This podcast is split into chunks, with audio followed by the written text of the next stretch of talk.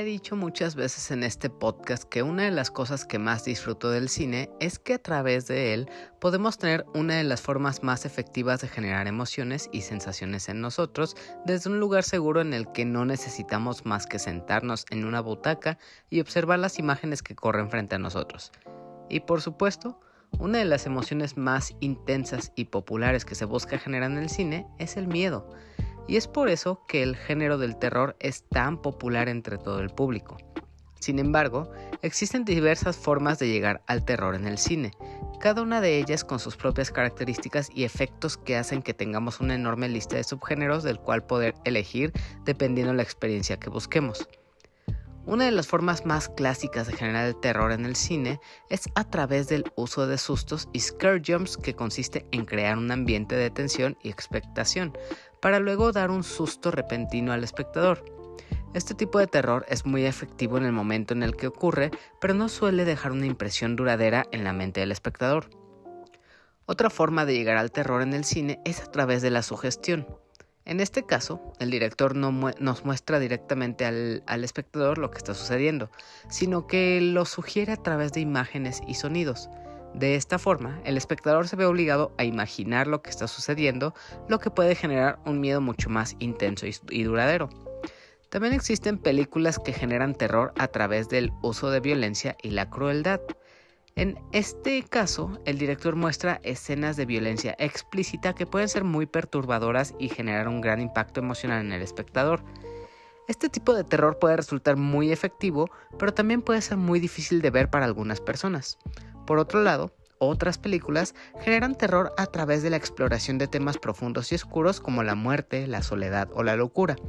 En este caso, el director busca generar miedo a través de escenas explícitas, sino que a través de la exploración de temas que puedan resultar muy perturbadores para el espectador, pues logra generar esta clase de miedo.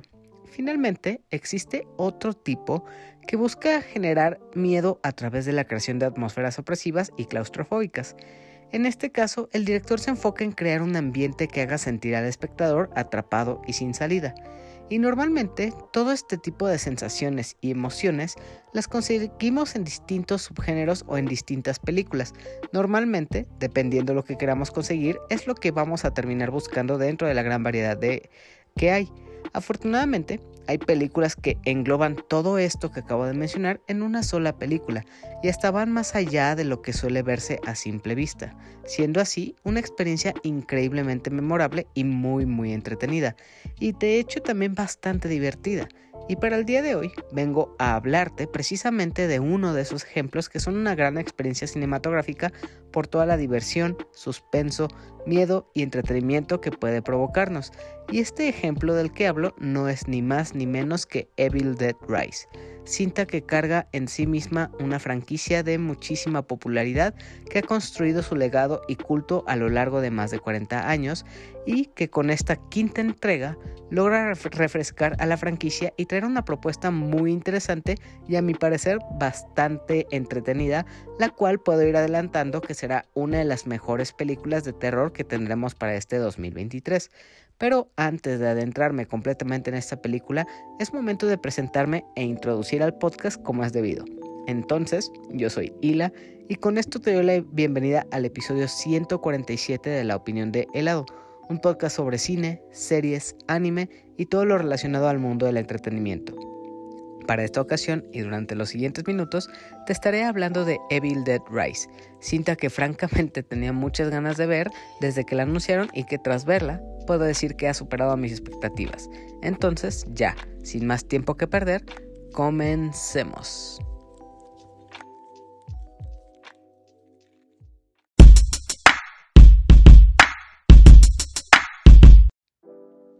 La franquicia de Evil Dead ha sido una de las más populares y longevas en el género de terror.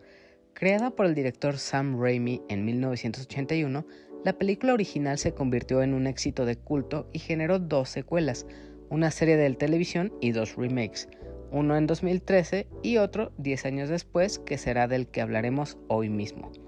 La pregunta ahora es, ¿Cuál es el secreto detrás del impacto de estas películas que después de 40 años sigue siendo tan vigente y aclamada por las personas?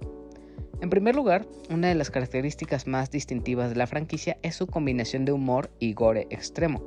Mientras que otras películas de terror suelen ser serias y oscuras, Evil Dead ofrece un enfoque más ligero y divertido, a pesar de la violencia extrema.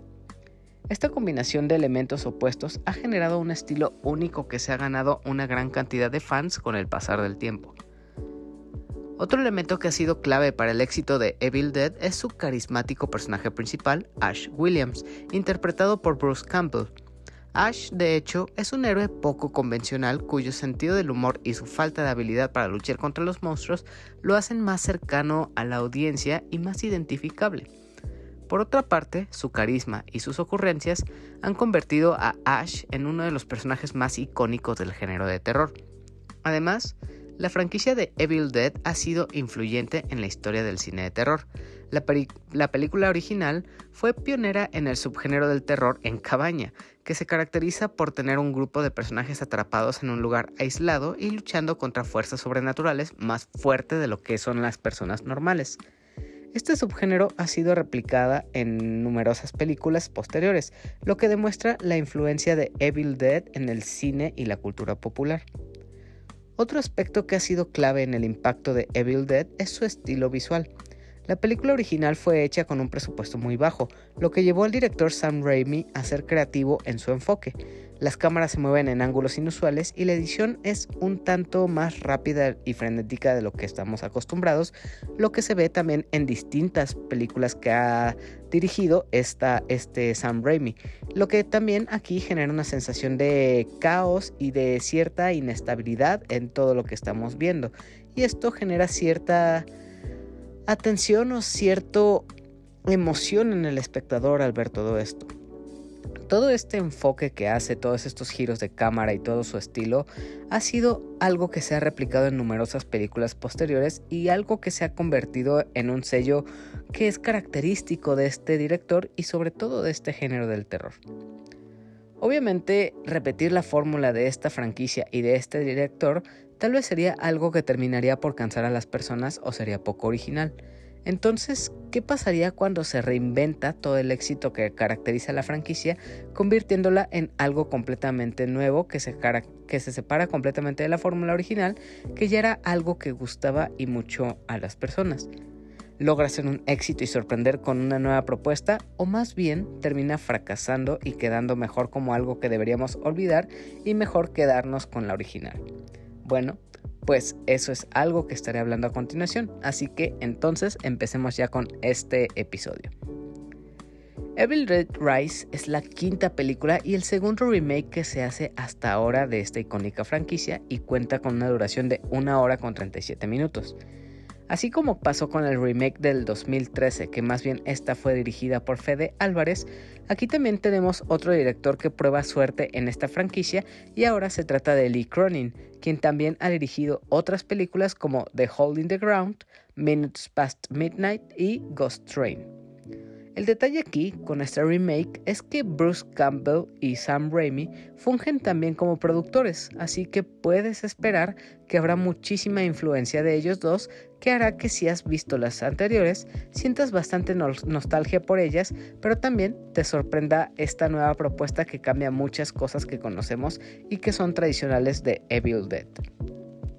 Pasando al elenco principal que vemos en pantalla, podemos encontrar a una increíble y sorprendente Alisa Sutherland como Ellie, a Lily Sullivan como Beth, Gabrielle Eccles como Bridget, Morgan Davis como Danny y Nell Fisher como Cassie, entre muchos otros actores. Ahora vamos con la historia, y esta se centra completamente en Beth, quien recientemente descubre que está embarazada y decide acudir a su hermana mayor, Ellie, con quien llevaba mucho tiempo distanciada y tenían tiempo sin hablar. Por lo tanto, la visita al edificio en el que vive Ellie, eh, al visitar a Ellie, pues regresa con la esperanza de restablecer la relación con su hermana. Sin embargo, Ellie tiene sus propios problemas, ya que ella es madre de tres hijos.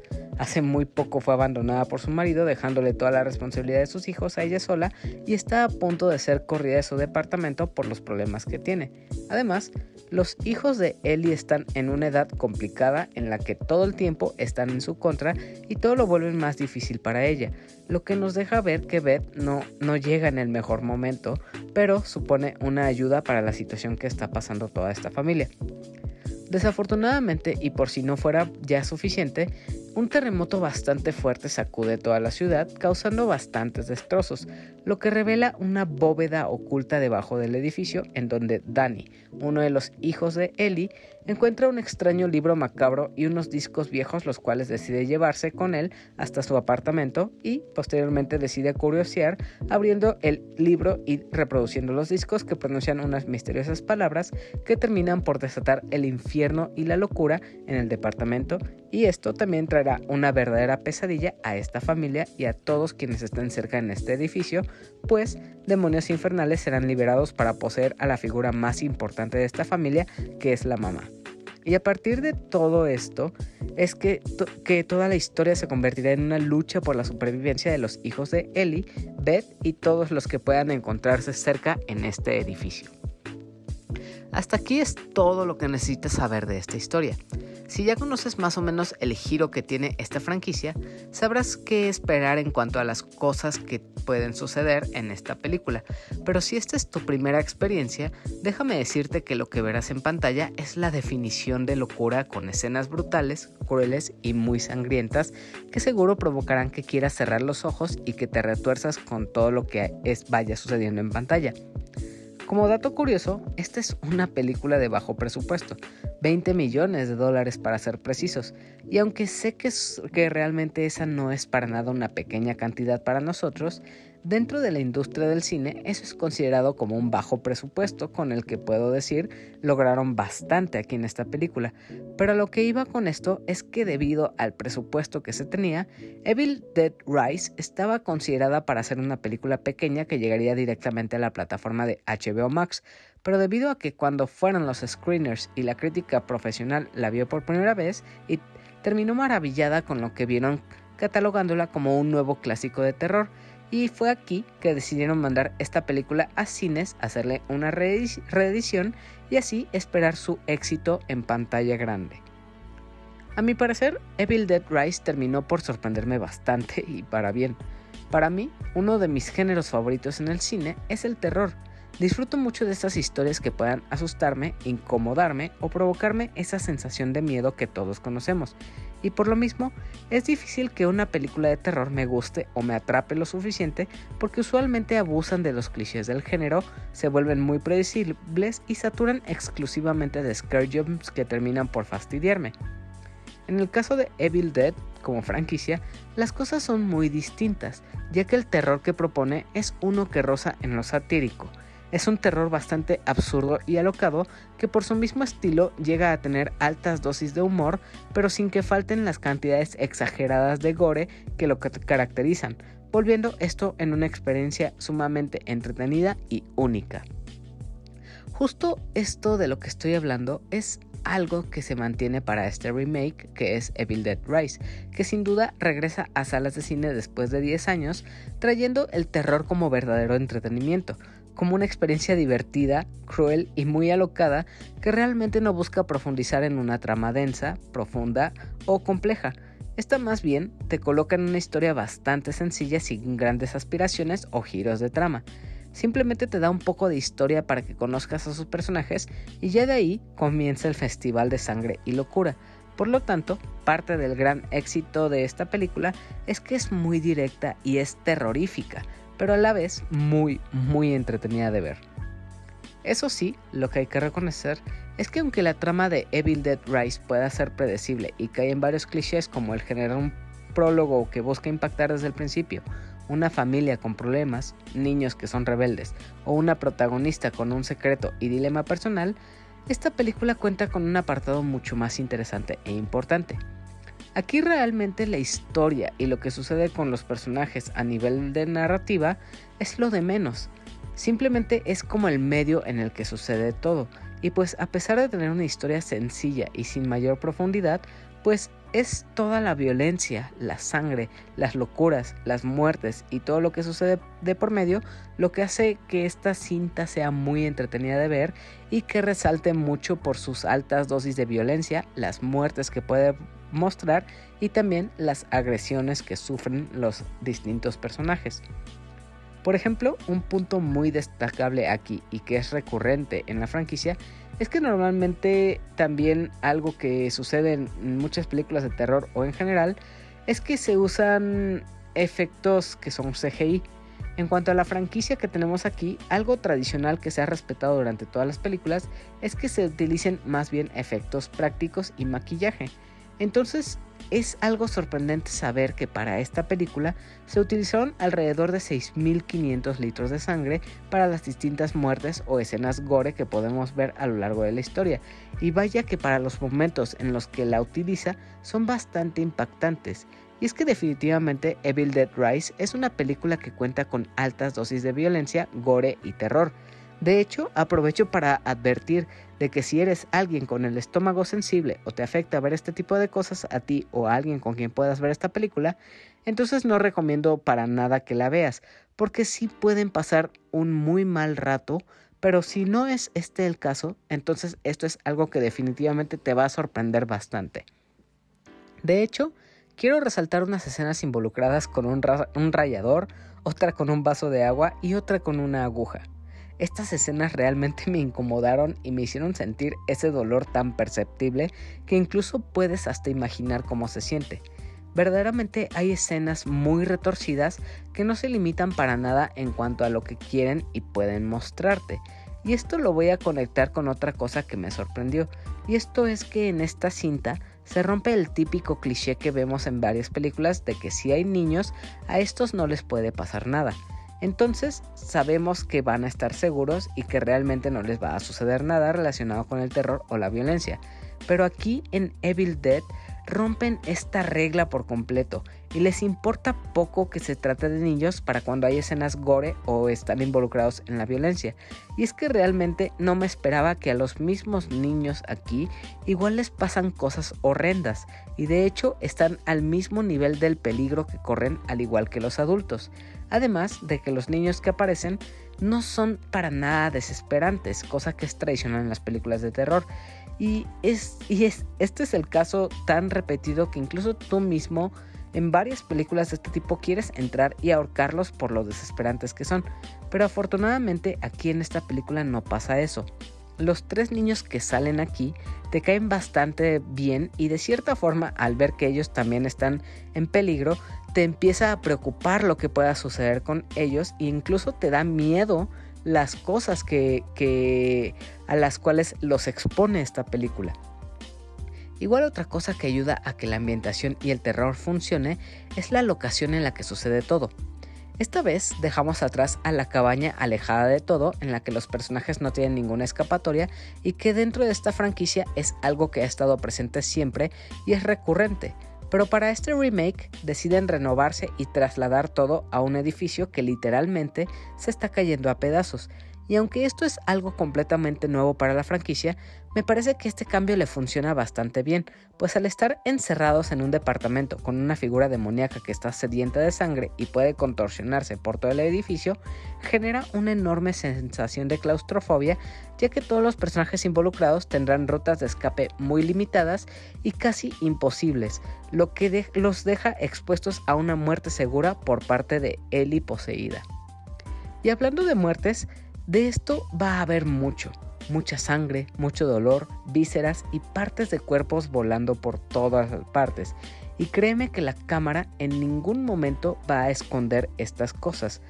Todo lo que podemos ver en pantalla es muy gráfico y es aquí donde el gran estilo de Evil Dead reluce, ya que para hacer todo esto recurren al maquillaje y a los efectos prácticos y gracias a estos tenemos escenas que se sienten más reales y más espeluznantes todavía.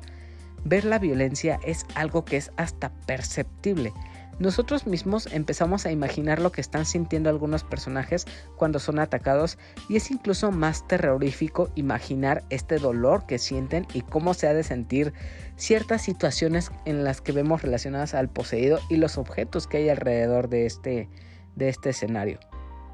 Y hablando de los efectos prácticos y el maquillaje, me sorprendió bastante lo que lograron con Alisa Sutherland o Ellie. Ella definitivamente es lo que más destaca en esta película. Ya se pudo ver en el tráiler, pero en esta historia ella es uno de los Deadites o poseídos que vemos, y el maquillaje que tiene ella, el movimiento corporal y ese gesto de sonrisa tan macabro y siniestro que tiene fue algo que provocó en mí auténtico terror. En los momentos en los que se enfocaba específicamente a este personaje, sí sentía bastante miedo, porque sí lo causa.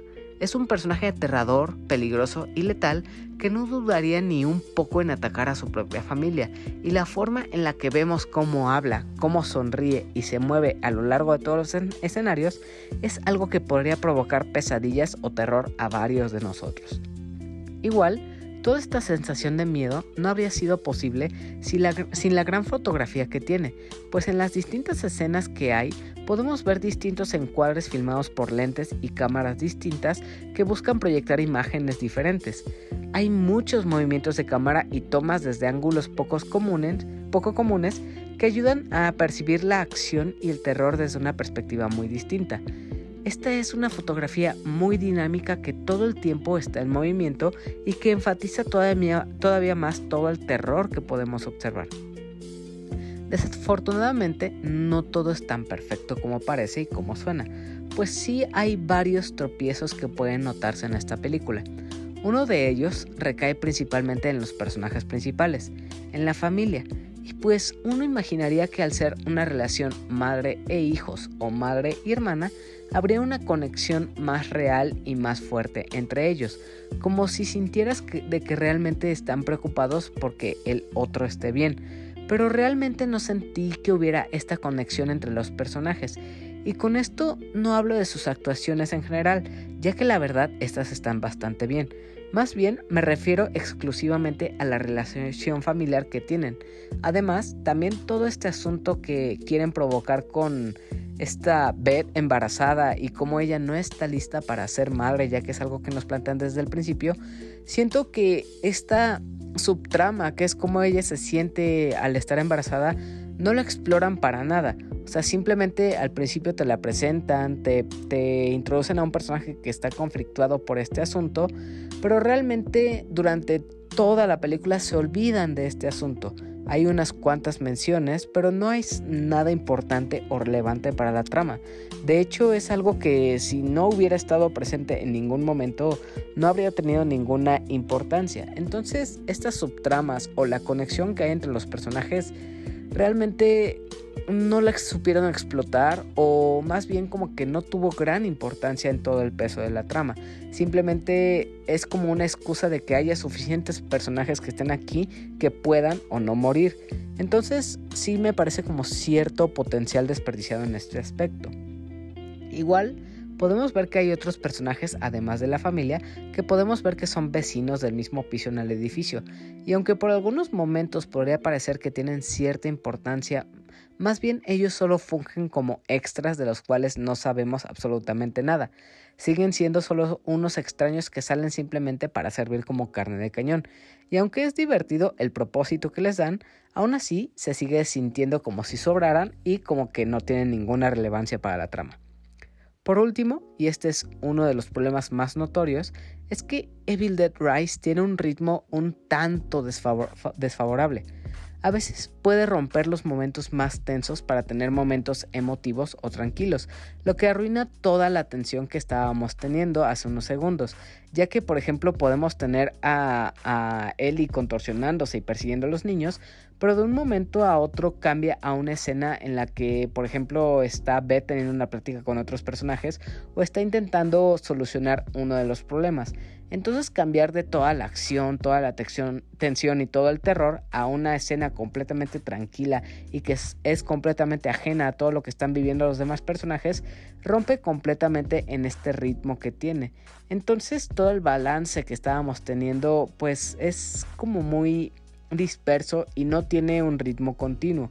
Pero al final, todos estos problemas que acabo de mencionar son bastante menores considerando que realmente lo importante y en lo que se centra verdaderamente la película son otras cosas, que es la violencia y el gore, lo cual en estos dos puntos lo hace bastante bien y está al nivel de las originales.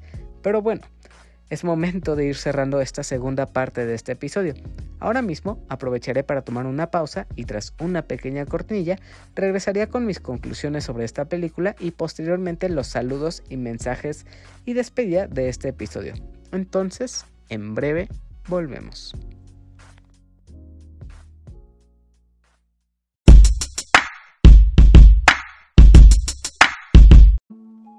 En conclusión, Evil Dead Rise es una película que cumple con todo lo que podríamos esperar de la franquicia, renovando una fórmula a la que ya estábamos acostumbrados. Y aunque este remake no busca sustituir a Ash o Bruce Campbell o intenta llevar la franquicia a un lugar completamente distinto al que conocemos, este nuevo remake logra traer cosas nuevas que se sienten bastante bien para la franquicia. Y sí, Deja atrás la cabaña maldita que era de las cosas más representativas, pero la idea de trasladarlo a un edificio pequeño funciona de manera similar y de hecho genera el mismo efecto de claustrofobia. Por otra parte, aquí no pueden faltar esos guiños a la franquicia original que nos recuerda a varios momentos de Ash, pero aquí son una, una que otra referencia que los fanáticos más aguerridos podrán reconocer y disfrutar. Y además de, las, de los guiños y referencias a la franquicia original, también tenemos otras referencias a películas como La Cosa del Otro Mundo o The Shining. Y estas escenas son muy marcadas y las van a reconocer inmediatamente si es que has visto esas dos películas.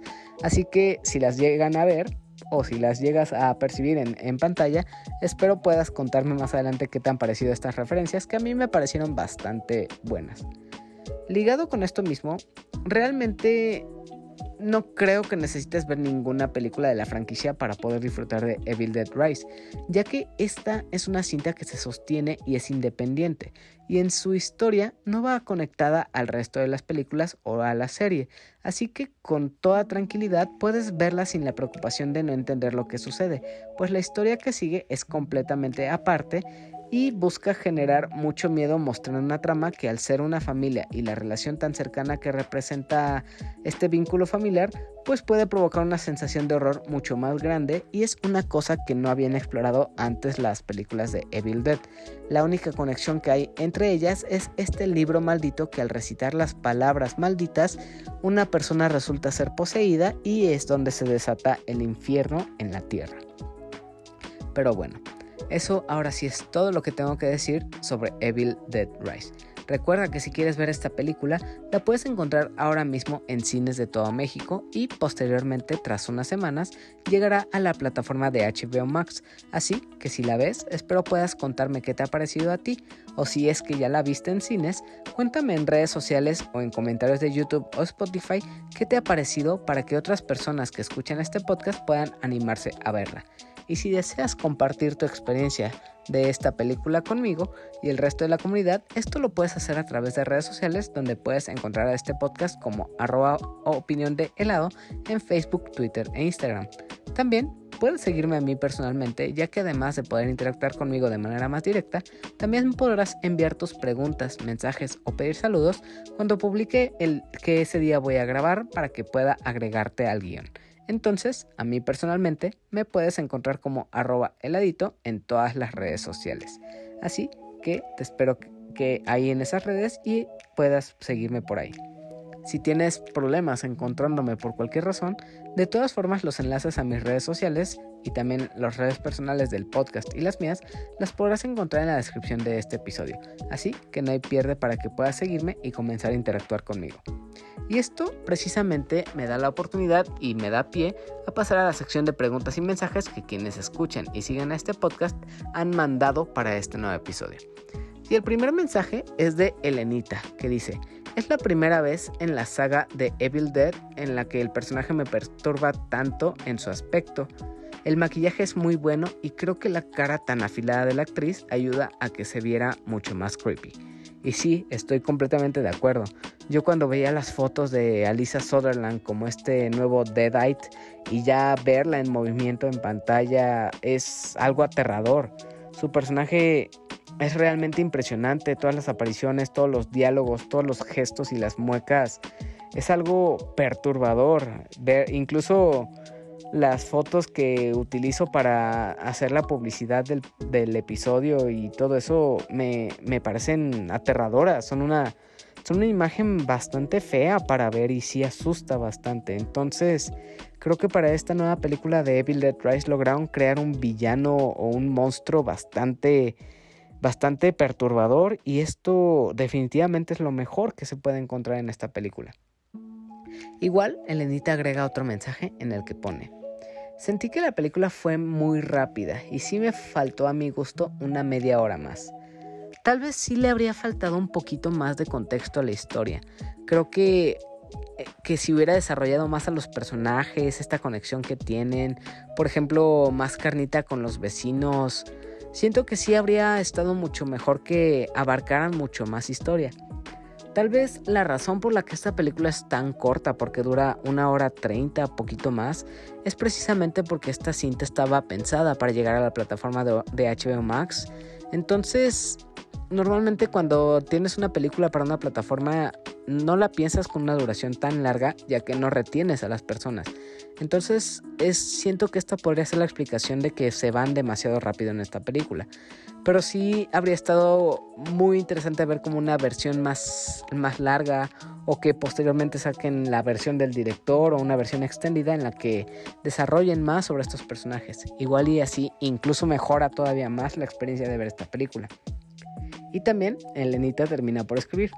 Este abril parece más octubre con tanta película de terror y suspenso. Y de hecho, sí, ¿eh? hay tantas películas de terror que han salido todas las semanas. De hecho, creo que en el cine están saliendo mínimo una o hasta dos películas de terror por semana. Ha habido un auge tremendo, tremendo, tremendo en el cine de terror y está teniendo mucho boom. Obviamente muchas de esas no pegan tanto o no son tan buenas o simplemente son más del, del montón, pero dentro de las películas de terror que han llegado para esta temporada han sido muy buenas, bastante buenas. Por ejemplo está esta reciente de que es la del exorcista del Papa. Esa al principio me pareció como un chiste, no tenía nada de expectativas con ella y fue una película de terror que me sorprendió bastante, que por cierto aprovechando que está la mención de El exorcista del Papa, recomiendo que vayan a seguir a Elenita precisamente en su podcast de Susurros del Inframundo, en el que habló de uno de los casos de, este exorcista. Entonces, ahí está la recomendación, vayan a escuchar más sobre este exorcista y el contenido tan interesante que tiene Susurros del Inframundo. Ahora vamos con la pregunta que mandó Soy la Marmota que pone, ¿te gustó que ahora no haya sido la película en un bosque? Efectivamente, Evil Dead nos ha acostumbrado a tener toda, toda esta ambientación en un bosque, en una cabaña de terror. De hecho, como tal y como mencioné en, la introducción de este episodio, Evil Dead pues fue de los pioneros en cuanto al género de, de la cabaña del bosque. Entonces, sí, obviamente es muy distinto, es muy diferente ver que esta franquicia haya decidido trasladar todo esto a un edificio, a, una ciudad. Pero creo que, funcionó bastante bien, porque a pesar de ser un lugar en el que en teoría debería haber más gente circulando, o más ruido, o más opciones de escape, creo que lograron capturar toda esa esencia de la claustrofobia perfectamente en el edificio y la, la, manera en la que lograron encerrar a estos personajes con este ente demoníaco me pareció bastante atinado y me gustó bastante. Me gustaría ver más sobre Evil Dead en, en la ciudad o con distintos entornos más como más recientes de más urbanizados. Claro que sí, sí me gustaría. Esta vez lo hicieron muy bien y sería muy interesante ver una continuación o o ver más sobre Evil Dead en este tipo de escenarios. Creo que le hace bastante bien y renueva muy bien a la franquicia. Y esas fueron todas las preguntas y mensajes que llegaron para este episodio. Muchas gracias a todos por sus comentarios y aportes. Entonces, ahora los dejo con la pregunta que hago para este episodio, la cual será, ¿cuál es tu momento favorito o película favorita de la franquicia de Evil Dead? Los comentarios y respuestas de esta pregunta y de este episodio se leerán para el siguiente episodio. Así que si quieres participar, eres bienvenido a responder ya sea a través de la sección de comentarios de Spotify o la de YouTube. Y pues con eso terminamos la sección de preguntas y mensajes. Muchas gracias a todos quienes escribieron y aportaron para este nuevo episodio. Ahora vamos con la sección de saludos para todas esas personas que comparten o interactúan con todas las publicaciones relacionadas a este contenido. Así que vamos a ello. Saludos para Lenita Bustamante que pide su saludo de camarones a la diabla cocinados por Doña Lucifer. También para Yameao, Marmota, Carlos, Sabo, Félix y Deferso. Para Paquito, Abraham, Emiliano, Saikito, Yori y Ares. Para Sejim de Alaventura.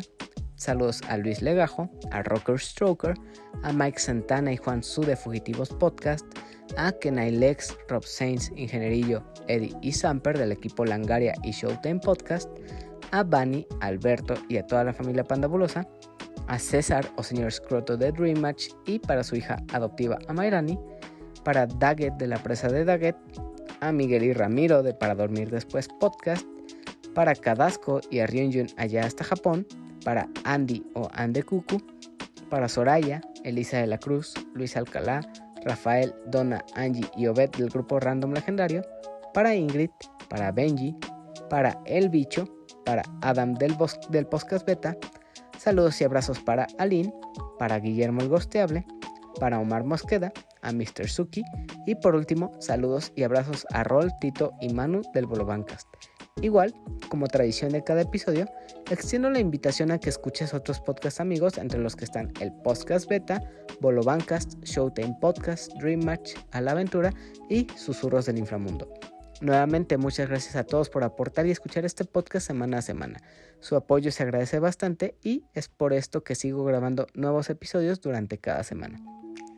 No te olvides suscribirte a la opinión de helado en tu plataforma de audio favorita, entre las que están Apple Podcast, Spotify, Anchor, iBooks, Google Podcast o hasta YouTube, para que así tengas acceso a más de 145 episodios con temas de cine y series muy variados, a los cuales se le van sumando nuevos episodios los días lunes y los viernes.